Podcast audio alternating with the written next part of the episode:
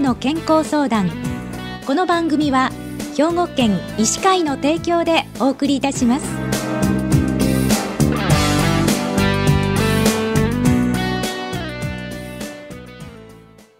みんなの健康相談ご案内の広市加子です。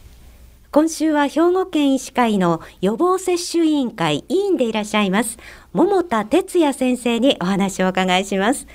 桃田先生おはようございます。おはようございます。今日はよろしくお願いいたします。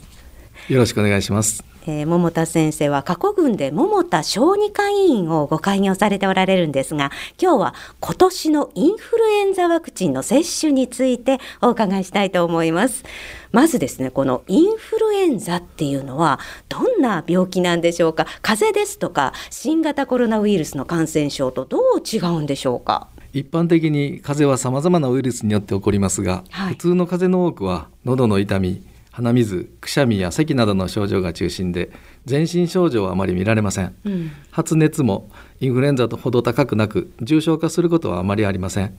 インフルエンザはインフルエンザウイルスに感染することによって起こる呼吸器の感染症です、うん、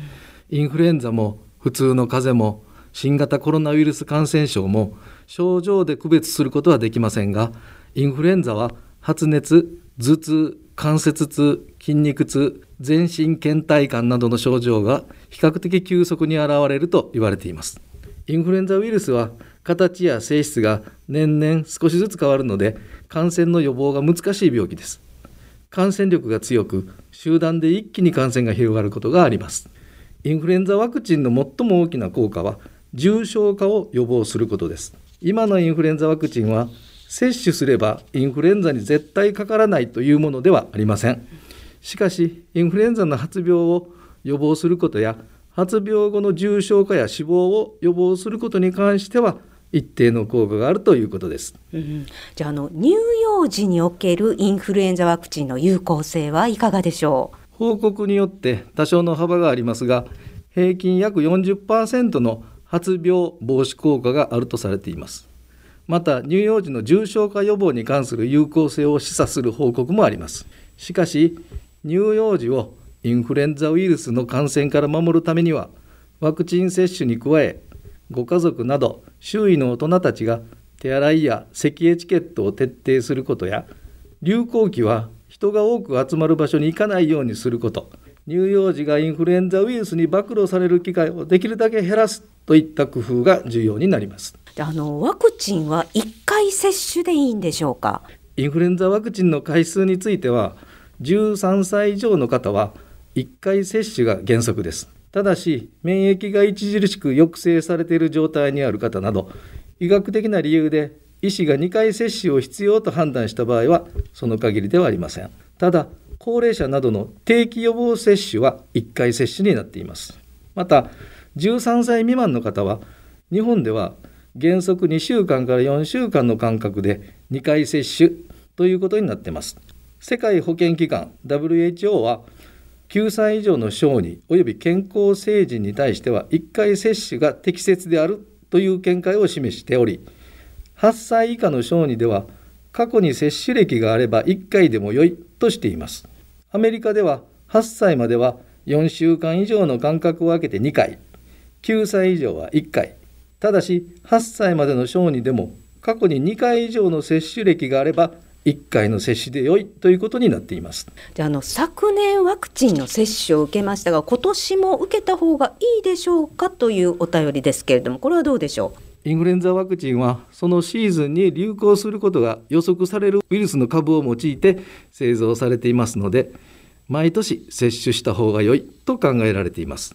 今のインフルエンザワクチンは A 型 B 型それぞれ2系統合計4種類のインフルエンザウイルスに対するワクチンとなっています。あのワクチンは十分にあるんでしょうか？供給不足ってないですか？現時点では今シーズンのインフルエンザワクチンは培養が順調に進んで、うん、過去最大量のワクチンが早期に供給される見込みになっています、はい、よほどのことがない限り不足する可能性はないと思われます。じゃああのインフルエンザワクチンの接種によって引き起こされるこう副反応にはどんなものがありますか？局所反応として接種した場所の赤み腫れ痛みなどがあります。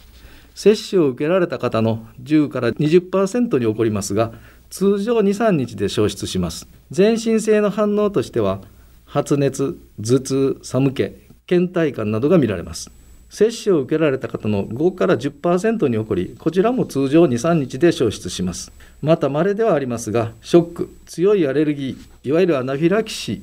ー症状が見られることもあります。これはワクチンの成分に対するアレルギー反応で接種後比較的すぐに起こることが多いですね。うん。じゃああのインフルエンザワクチンを接種してはいけない方っていらっしゃいますか？過去にインフルエンザワクチンでショックや重症アレルギーアナフィラキシー症状が出たことのある人は控えた方がいいでしょう。また以前卵アレルギーのことはそのリスクが高いと言われていましたが現在ではほとんどの方は接種できます。ただ卵で強いアレルギー反応が出る方はかかりつけの先生とよく相談をしてください。じゃあ今シーズンのインフルエンザワクチンの接種について何か特徴はありますか？新型コロナウイルス感染症が出てくる前は毎年必ず主に12月から3月にかけて大流行してきましたが2019年から20年にかけてのシーズンの流行は小さく20年から21年に21年から22年にかけてのシーズンの流行はほとんどなかったと言ってもいいくらいかなり小規模でした。日本におけるインフルエンザの流行はその年の前半の南半球のインフルエンザの流行状況が参考になります。そういう意味では今年オーストラリアで新型コロナウイルス感染症とともにインフルエンザもかなり流行していましたので、日本でも同じ状況になることも考えられます。かといってインフルエンザワクチンについて例年と違う対策が必要かというとそういうわけではありません。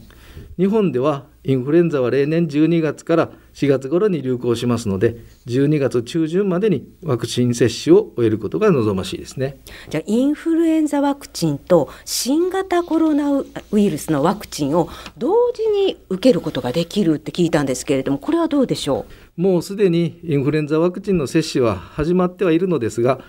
新型コロナワクチンとインフルエンザワクチン以外の他のワクチンとの接種は前後2週間は間隔を空けなければなりません。ただインフルエンザワクチンについては新型コロナワクチンと同時に接種した場合の有効性安全性について問題ないという報告があり特に接種間隔についての制限はありません、同じ日に接種することもできます。ただ同時に接種することも可能であるというだけで同時に接種しないといけないというわけではありません、うん。副反応の出る方もおられると思いますのでかかりつけの先生とよく相談をしてから接種することをお勧めします。はいわかりました。ありがとうございました。今週は兵庫県医師会の予防接種委員会委員でいらっしゃいます。桃田哲也先生に今年のインフルエンザワクチンの接種についてお伺いしました。今日はどうもありがとうございましたありがとうございました。みんなの健康相談。ご案内は広市加子でした。この番組は兵庫県医師会の提供でお送りいたしました。